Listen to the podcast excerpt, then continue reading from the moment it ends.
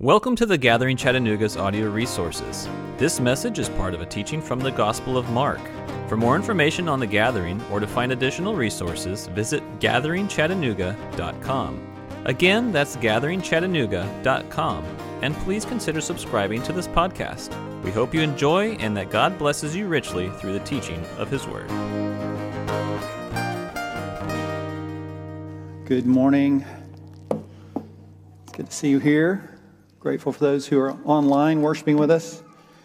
I want to encourage you to turn uh, to the passage you just heard read to you Mark chapter 3, verses 20 to 35.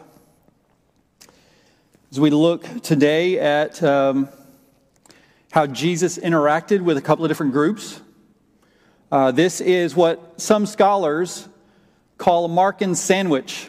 You ever heard that? Markan sandwich. So, in his writing of the gospel, there are several times where Mark, there are five specifically, where Mark will insert a story within uh, like a sandwich. So, he'll have like two similar stories uh, as the two pieces of bread, and kind of in the middle, there's another story that serves sort of as the meat of the story, and it gives cohesion and it brings, it makes sense to the whole account. That's what we have here. Just if you're interested, uh, Mark chapter 5, chapter 6, chapter 11, and chapter 14 are where the other ones are found. Of course, we're going to get to those soon enough. Maybe not soon enough. We don't go real fast, but that's all right. But in this case, Mark puts this interaction with the scribes between two uh, family narratives. And so the answer that we're looking for is why? Why does he do this? What is his point? What does he want to teach us? And as I was thinking about this, I was reminded of a, um, of a story that took place several years ago. And it was a social experiment that was done where a man was set up, set up outside of a subway, a busy subway. And he started playing the violin.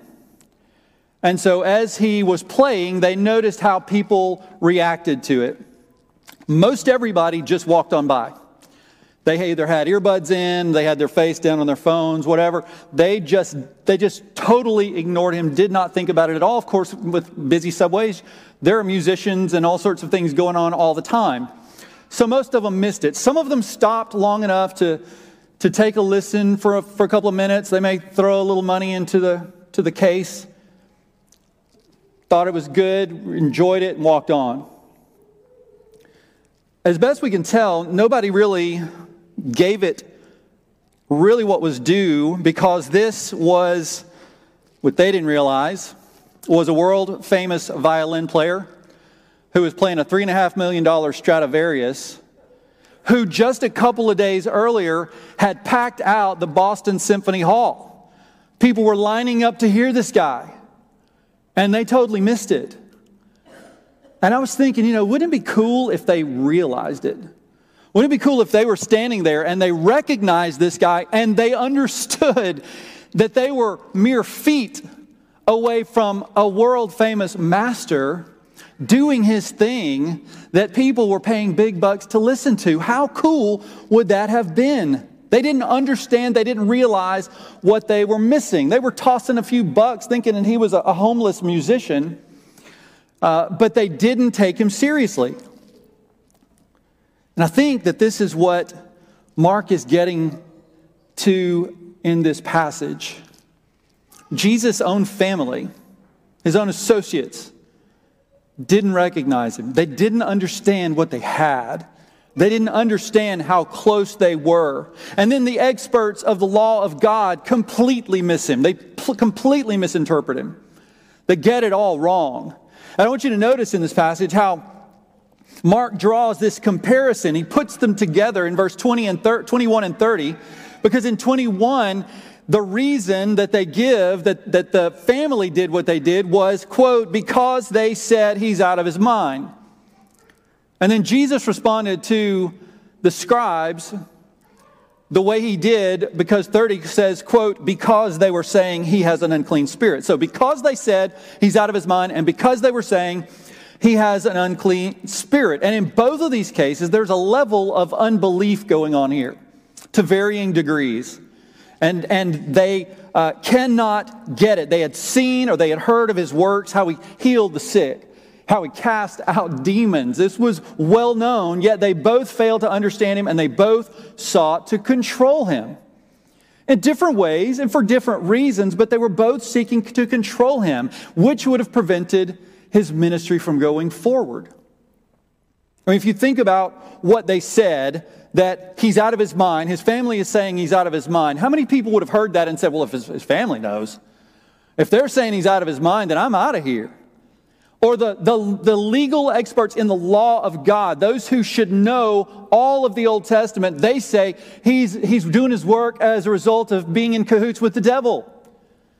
Who, who's who's going to stay there and listen to him? In John chapter 10, some combined both of those ideas and they said he has a demon and he's crazy. Got it all covered. Why do you listen to him? It's an amazing thing because the goal of the enemy was to use these unbelievers to stop the mission, but Jesus was going to have nothing of it. And through this, we get to see who the true family of Jesus is. And then we can look at it and determine if we're part of that family. So, Mark is going to contrast those who felt they had a claim on Jesus with those who understood that Jesus had a claim on them. And we're going to see that very starkly. So we're going to start with his family, looking at verses 20 and 21. So Jesus entered a house. This is most likely in Capernaum. It's most likely Peter and Andrew's house that we've seen already where he was. And the crowd gathered again so that they were even uh, they were not even able to eat. When his family heard this, they set out to restrain him because they said he's out of his mind. So the first issue is why did the family go? What is it that motivated them? What pushed them in that direction where they said, we got to go take care of things? We've got to go and, and take care of Jesus. And we're not entirely sure why. But a lot of scholars believe that it was really out of, it could have been out of concern. You know, they heard things like uh, regarding the situation, he wasn't taking care of himself. He wasn't getting eat. Uh, he wasn't getting food. He wasn't resting because people were constantly swarming him. And this confrontation that he was having with the authorities was a bad idea. And so some scholars believe that they, they had good motives. They were just wrong. They were wrong in how they went about it. And that helps explain if Mary is there. In, in verse 31, we see that Mary was a part of that group. We're not sure if both of these groups are exactly the same. The way Mark talks about the first group of family, the word that he uses for family could be family, it could be the same people in 31, but it also could be associates, it could be disciples, it could be, you know, broader family, kin, kinfolk. Um, but we don't know exactly. But regardless of what their motivation was, they did not believe that he was in his right mind. Something was wrong. Something had clicked, something had set off. He just was no longer in control of himself. So they felt they needed to take control. And I want you to notice how they approached him. What does it say? It says they set out to restrain him. That literally means they went to seize him. All right, the other time that Mark uses this is when Jesus is in, the Garden of Gethsemane and the Roman soldiers come and they seize him. Same word. So you get this idea of fully taking control, of taking control of him. So I'm sure they were aware again of the amazing things that he had done, yet the conclusion was that he was something along the lines of a lunatic. He had gone off the deep end. You know, there are plenty of people today who believe that. So they take control of the narrative. And they start talking about how he taught some good stuff, but the idea of him being the Son of God is insane. There are people who believe that literally, and there are people who believe that practically in the way that they live. So that's the first group. You've got the family, and then you've got the scribes, verses 22 to 30. Verses 22 to 30, it starts off saying the scribes had come down from Jerusalem saying he's possessed by Beelzebub. He drives out demons by the ruler of the demons, and Jesus is going to address that. But we've got this, this group of scribes who are the second group that Mark mentions, who are opposing Jesus, but these guys are more bold and they're more direct, they're more confrontational. Similar to Jesus' family, they have made a judgment about him. The family judged that he was out of his mind. The scribes have judged that he is evil.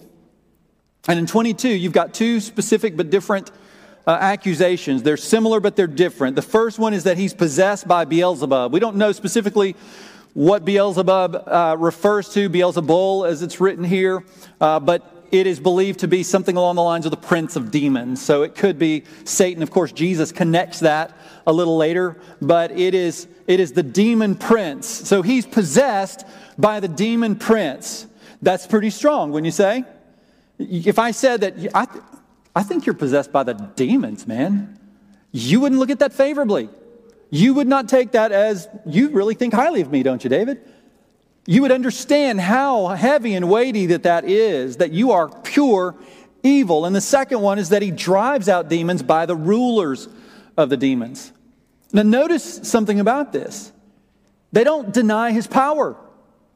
They don't deny the miracles. They don't deny that uh, demons have been uh, kicked out. They assume that. They, they give that. They don't question or deny his power, they deny its source. They say that he's done all these things, he's just done it by a different source. And the thing that I see in that is that faith is not uh, the result of evidence or proof. It's not that I can argue your way into the kingdom of God. It's not about that. They saw that. They saw amazing miracles. They just didn't believe it was God. And so they deemed it something more along the lines of unlawful magic. They saw it. Can you, can you grasp that? Can you imagine seeing people's, people healed? You know, somebody who's got an arm and, and it's all shriveled and he reaches out and it's, and it's whole. And then they attribute that to the devil, to evil work. And the reality is, with both of these groups, if you reject Jesus as Lord, there really aren't, there aren't many options left to you. These are really the only two options you're left with. He's either lost his mind or he's evil. This, of course, is what C.S. Lewis was getting at in his book, Mere Christianity, if you're familiar with that. But part of what he said was that Jesus would either be a lunatic on the level of the man who says he's a poached egg, or else he's the devil of hell you must make your choice. Either this man was and is the Son of God, or else a madman, or something worse. You can shut him up for a fool, you can spit at him and kill him as a demon, or you can fall at his feet and call him Lord and God. But let's not come with any patronizing nonsense about his being a great human teacher. He's not left that option open to us, he never intended to. So, when you think about that and you're really, you're really uh, driven down to very few options, what is it that you believe about Jesus? Where do you put him? Where is the category of Jesus? Is he, as C.S. Lewis gave us, is he a liar, a lunatic, or is he Lord?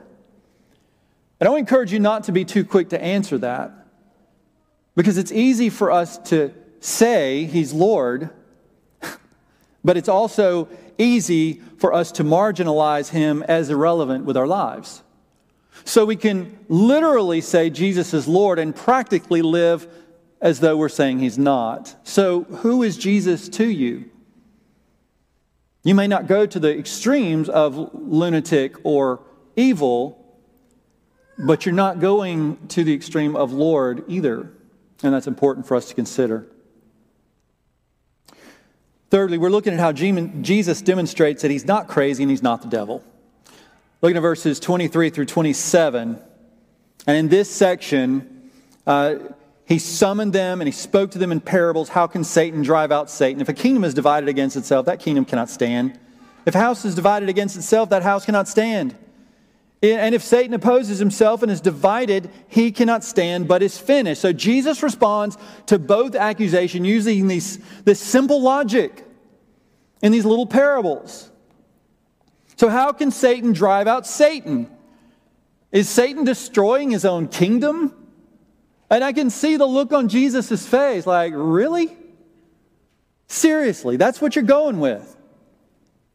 It's a ridiculous assertion. And if it were true, Satan would be weakened. His kingdom would be collapsing under its own weight. Yet Jesus refers to Satan as the strong man. He calls him that. He has dominion over this world, holding people captive through disease and possession and spiritual darkness and death. These are all under the dominion of the strong man. And Jesus makes it clear that what is crazy is to believe that. The scribes, they offer no explanation. The scribes don't answer him back because they know that his logic is sound. They know that they can't say anything against that. Oh, yeah, you're right. That's stupid. They get it, but they still don't believe it. And that's something when you can look at this logically and go, okay, yeah, you've totally destroyed our argument, but I still don't believe you. I still don't believe that you're the Son of God. I still think you're evil. This is the way it is.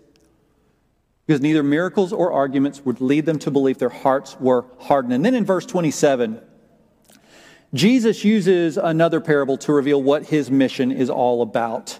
In verse 27, he says, But no one can enter a strong man's house and plunder his possessions unless he first ties up the strong man, then he can plunder his house.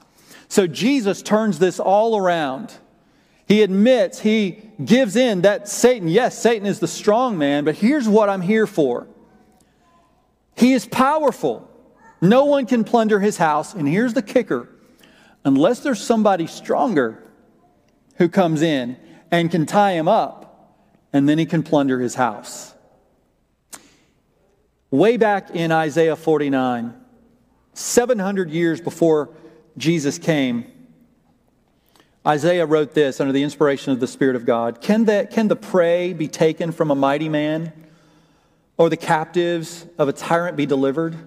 For this is what the Lord says Even the captives of a mighty man will be taken, and the prey of a tyrant will be delivered. I will contend with the one who contends with you, and I will save your children. Then all humanity will know that I, the Lord, am your Savior and your Redeemer, the mighty one of Jacob. And then in Jesus' day, in Luke chapter 4, Jesus came to Nazareth, verse 16. Jesus came to Nazareth where he had been brought up. As usual, he entered the synagogue on the Sabbath day and he stood to read. The scroll of the prophet Isaiah, there we are again, was given to him, and unrolling the scroll, he found the place where it was written The Spirit of the Lord is on me, because he has anointed me to preach good news to the poor. He has sent me to proclaim release to the captives and recovery of sight to the blind, to set the, the oppressed free, to proclaim the year of the Lord's favor. Verse 20 says, He then rolled up the scroll, gave it back to the attendant, and sat down, and everything was quiet. This is my commentary. Everything was quiet. You can imagine that not a pin drop would have been heard because all eyes were on him. They were fixed on him. And then at the right moment, he looks at them and he says, Today, as you listen, this scripture has been fulfilled. How powerful is that? Prophecy 700 years earlier proclaimed that Jesus, that, that God would come and he would deliver the captives, that he would set the people free, that he would save the children. And Jesus is saying, Yeah, that's right. Here I am. So the argument that he was crazy or that he was evil doesn't hold up because there's really only one option that Jesus is Lord, that Jesus has come. He has bound the strong man. He has plundered his house and he has set the captives free. And if he's Lord, he can deliver you completely from the realm of evil. He can break the bondage of sin in your life that just keeps you bound up. It, it's the weight of sin, the, the weight of guilt that you just keep falling into the same old sin. It's like, I can't get out. And Jesus says, I set you free. I'm here to deliver you. I have bound the, the strong man. I have come to set the captives free. I have come to set my people free. So, simple question is Are you still in bondage? Have you failed to realize that Jesus is the Son of, of God? He's God in the flesh. And that He's come and He's accomplished this. He's bound the strong man. He's come to set you free. But you're like, I don't think so. And Jesus would say, That's crazy. I would say, That's crazy.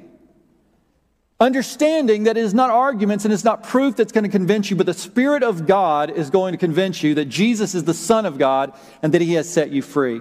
Now, to those of you who have believed, are you still living like you're in bondage? Are you still living as though you have locked chains all around you? Are you living under that weight? That Jesus has come, He has removed the locks of the sin that's holding you down. but you just haven't shed them yet. It's like you're weighing, weighing or walking around with this weight on your shoulders, with this guilt on you. And what you need to do is to believe Jesus for his word. Is when he says, you have, you have been set free. When he said, You will know the truth, and the truth will set you free. And the truth is that I am the Messiah, the Son of God. I have come to complete the mission, to release you, to make you new, to adopt you into my family. Drop the chains. Understand what it is that God has done. Which is wonderful because Mark deals with that in this account as well. When we get to this promise and this warning in verses 28 through 30. And in this section, Jesus is going to give a serious warning to those who do not believe. And it's, I think, one of the most stress inducing verses in, the, in Scripture. Because so many people say, What exactly is this, this un, unpardonable sin? And have I committed it? I don't really know if I've committed it or not. Have I done this?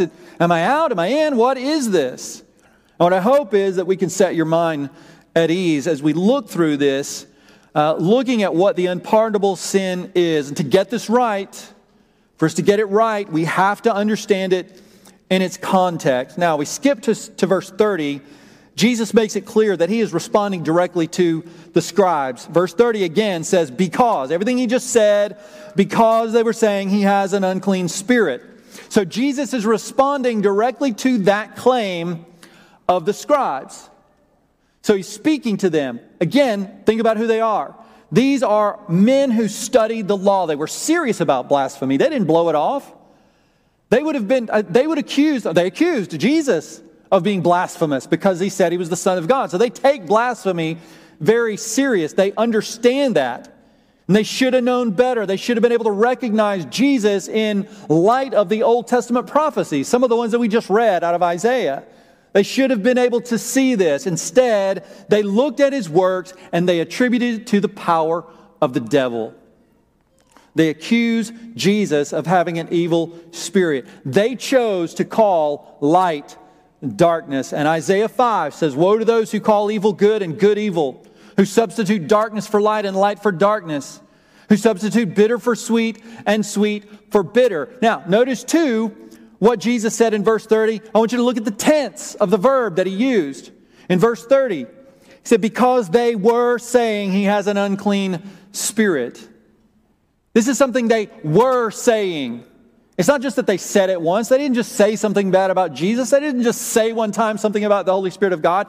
This was something that was in them. It was something that they did. It was a sustained belief. Their hearts were hardened to the work of the Holy Spirit. And if they continued, Jesus warns, there would be no room for forgiveness. So it was a continual thing. James Edwards explains this. He said, Whoever, like the scribes, can look at Jesus and say, This is the devil, or conversely, look at the devil and call him God's son, that person is hopelessly lost.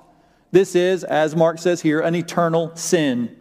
Since anyone who willingly or not cannot distinguish evil from good and good from evil, darkness from light and light from darkness, is beyond the pale of repentance.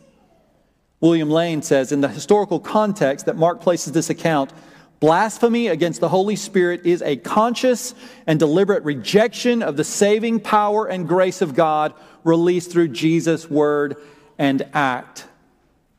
So if we summarize all of this and you're still like, okay, so what? Let me, let me just put it this way. If you are stressed out and anxious about whether or not you've committed an unpardonable sin, you have not committed an unpardonable sin. If you're concerned about that, that shows that your heart is not hardened toward God, that you are still within the realm of repentance. So if you're if you're saying, well, you know, this past action that I that I did, this thing that I did in my past, I, I can't do that. No, your heart's still softened toward God. And so you have not committed the unpardonable sin. We're talking about people who are hardened in their rejection of Jesus. Who say that Jesus is not the way, that Jesus cannot provide salvation. I don't care who the power is, no way. But people who say, Yeah, I believe, yes, I, I have I have trusted in him, but I'm still struggling. You may be struggling from sin, but it's not the unpardonable one. And You need to settle that in your, in your heart. And this is the importance of understanding grace. Let's look back at verse 28. Verse 28, again, 29 is where he gave the warning. Back up in 28, he starts by saying, Truly I tell you, people will be forgiven for all sins and whatever blasphemies they utter, but whoever blasphemes the Holy Spirit never has forgiveness. So again, just 28. Let's isolate 28. Truly I tell you, Jesus says that when his words are authoritative and true. They are absolute. Nothing can change it. This is fact. Hold on to it. All right, so hold on to this. Jesus wants you to hear this. He didn't want you to miss this at all. Get it, he says. Truly I say to you, all people will be forgiven all sins and whatever blasphemies they utter. All. That's a pretty powerful word. It doesn't really leave anything out, does it? It's kind of exclusive. It's like, or inclusive maybe. It includes everything. All right, think about that. Things like murder, rape, all the bad ones, the worst ones you can come up with, the most heinous crimes against humanity that you can come up with, that fits inside of all. Right? Am I right? Am I wrong? Am I, am I the lunatic here?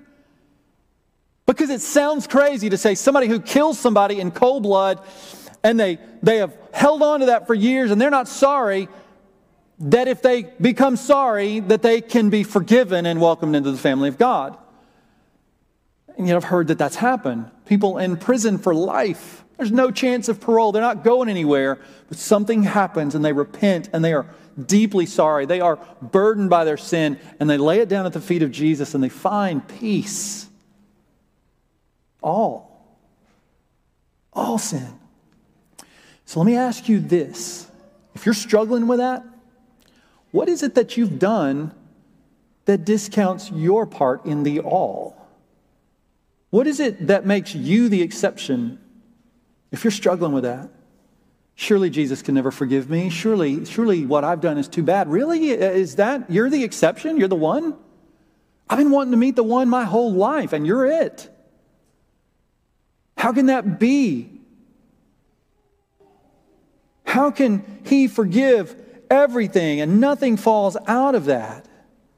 Because if He can forgive those and throw them as far as the east is from the west, how are you beyond being welcomed into the family of God? Whole, complete, sinless in the eyes of Jesus because He took the sin of the cross and he gave you cleansing.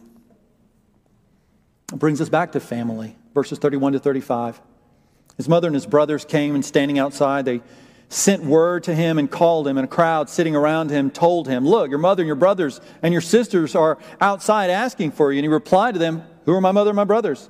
Uh, he didn't, there wasn't a lapse in memory. Who are they again? He, who are they? It's a, it's a question that he asked so that he can define it looking at those sitting in a circle around him, he said, Here are my mother, and my brothers. Whoever does the will of God is my mother, my brother, and my sister, and my mother. So the question, who are my mother and my brothers? Who is a part of the family of God? That's the big question here. So he's got these people, it could be the same ones in the first part of the story. They come and they're like, hey, we want to talk to Jesus. Somebody send him out here. Again, control. We have a say on him because we ain't just the people hanging around to listen to him trying to get a free lunch. We're his family, so we have the authority to say, Jesus, come out here. And Jesus, he's not being rude, he's just saying, no. It's kind of like when he was 12 and he was, he was uh, in the temple and they didn't know where he was, and they came back and said, hey, uh, why are you surprised that, that I would be about my father's business? That took priority over his immediate family. It, it takes priority here. So they say, Come out. And Jesus says, Who's my mother and my brother? Who's my family? He makes it clear that they are the people who have submitted to his lordship and their intent on doing the will of God. He says, looking around at the circle, at those in the circle, that would have been those who were immediate to him, those would have been his apostles. He looks at them and he says, Here, here are my mother and brothers. But I want you to see how he expands that. Because there were a lot of people there. And so he says to his apostles, Here are my mother, my brothers. These are the people who do the will of God. And then he says this Whoever does the will of God is my brother, my sister, my mother. Whoever is very much like all, isn't it? It's the same. All who do the will of God are my mother, my brothers. Whoever, anyone who does that, anyone who believes in me, anyone who trusts me, follows me, submits to me, understand that I have control over them because I bring them life, I bring them peace, I bring them joy, even in the midst of pain, even in the midst of suffering. And we see this even played out in Jesus' own immediate family. We see this in Jesus' brother. Jesus' brother James would have been one of the ones who were there. Maybe at the beginning too, but definitely we've been there. His mother and his brothers were there. James was one of the, the brothers. Scripture makes it clear that James did not believe in Jesus either. And yet, Paul wants to make it clear that when Jesus rose from the dead, one of the people that he revealed himself to was James and the other apostles. He revealed himself to James, he appeared to James, and it had an effect.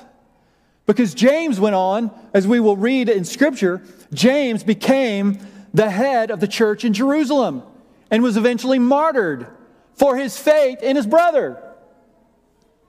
Now, somebody would go, James, you're nuts. You're not calling your brother the, the Lord. He's your brother, man. Come on. Same mom. Different dads, same mom. And yet he went to his death because he believed. And so we see somebody in the immediate family of Jesus who became a part of the eternal family of Jesus. We don't know what happened to the other siblings, have no idea. But only through submitting to his lordship will they actually be considered the family of God. Only then will they experience abundant and eternal life. So, having said all that, what is your attitude toward Jesus? What is your attitude toward Jesus? Is he a marginal figure in your life? Someone you sing songs to on Sunday but reject the rest of the week, the rest of the time? Did he say some good things but doesn't rise to the level of deity? If not, then there's nothing good about him because he said he was God. And if he said he was God, he was at best delusional and at worst evil, an evil blasphemer. He's crazy or he's evil. Jesus didn't leave room for these things. If he's Lord, he's Lord of all of your life. And if you believe this, then your life is going to be evidenced, maybe not perfectly, we're not, we're not going with perfect, but it will be evidenced by your desire to do the will of God in your life, for the will of God to be accomplished in your life, for you to be directed by the will of God, by the leadership of the Holy Spirit, not blaspheming the Holy Spirit, but, but submitting to the Holy Spirit. I want to leave you with one passage of Scripture. Matthew 7 21, Jesus said, Not everyone who says to me, Lord, Lord, not everybody who calls me Lord will enter into the kingdom of heaven. But what? He who does the will of my Father.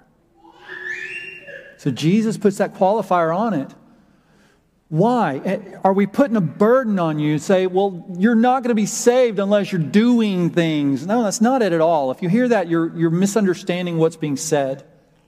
What is being said is if the Holy Spirit of God has come to you and transformed you and made you new, has done away with the old life and given you a new life, it's not now I've got to try to do these things so that I'll show that I'm I'm a child of the king, but the Holy Spirit of God moves you toward these things.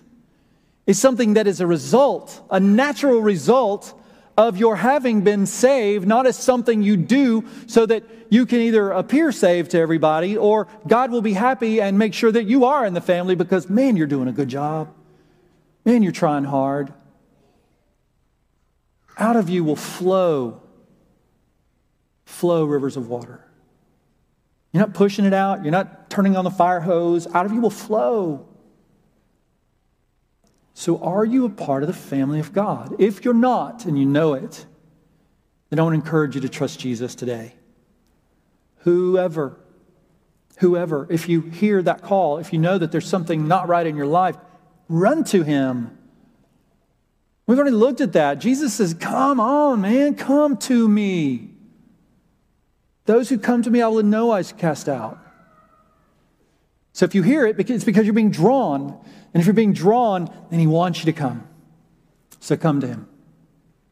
If you've declared that you are his king, his kid, but you're just not interested in that, in the will of God in your life, then you need to go back to Jesus and deal with that because something's not right. But whatever it is, it is only through the family of God, it is only by truly being a part of his, being of his mother and brothers and sisters that you're going to find hope and peace and comfort and eternal life. That is for you if you believe. Let's pray. Thank you for listening. For more information about the gathering, or if you would like to hear more, please visit gatheringchattanooga.com.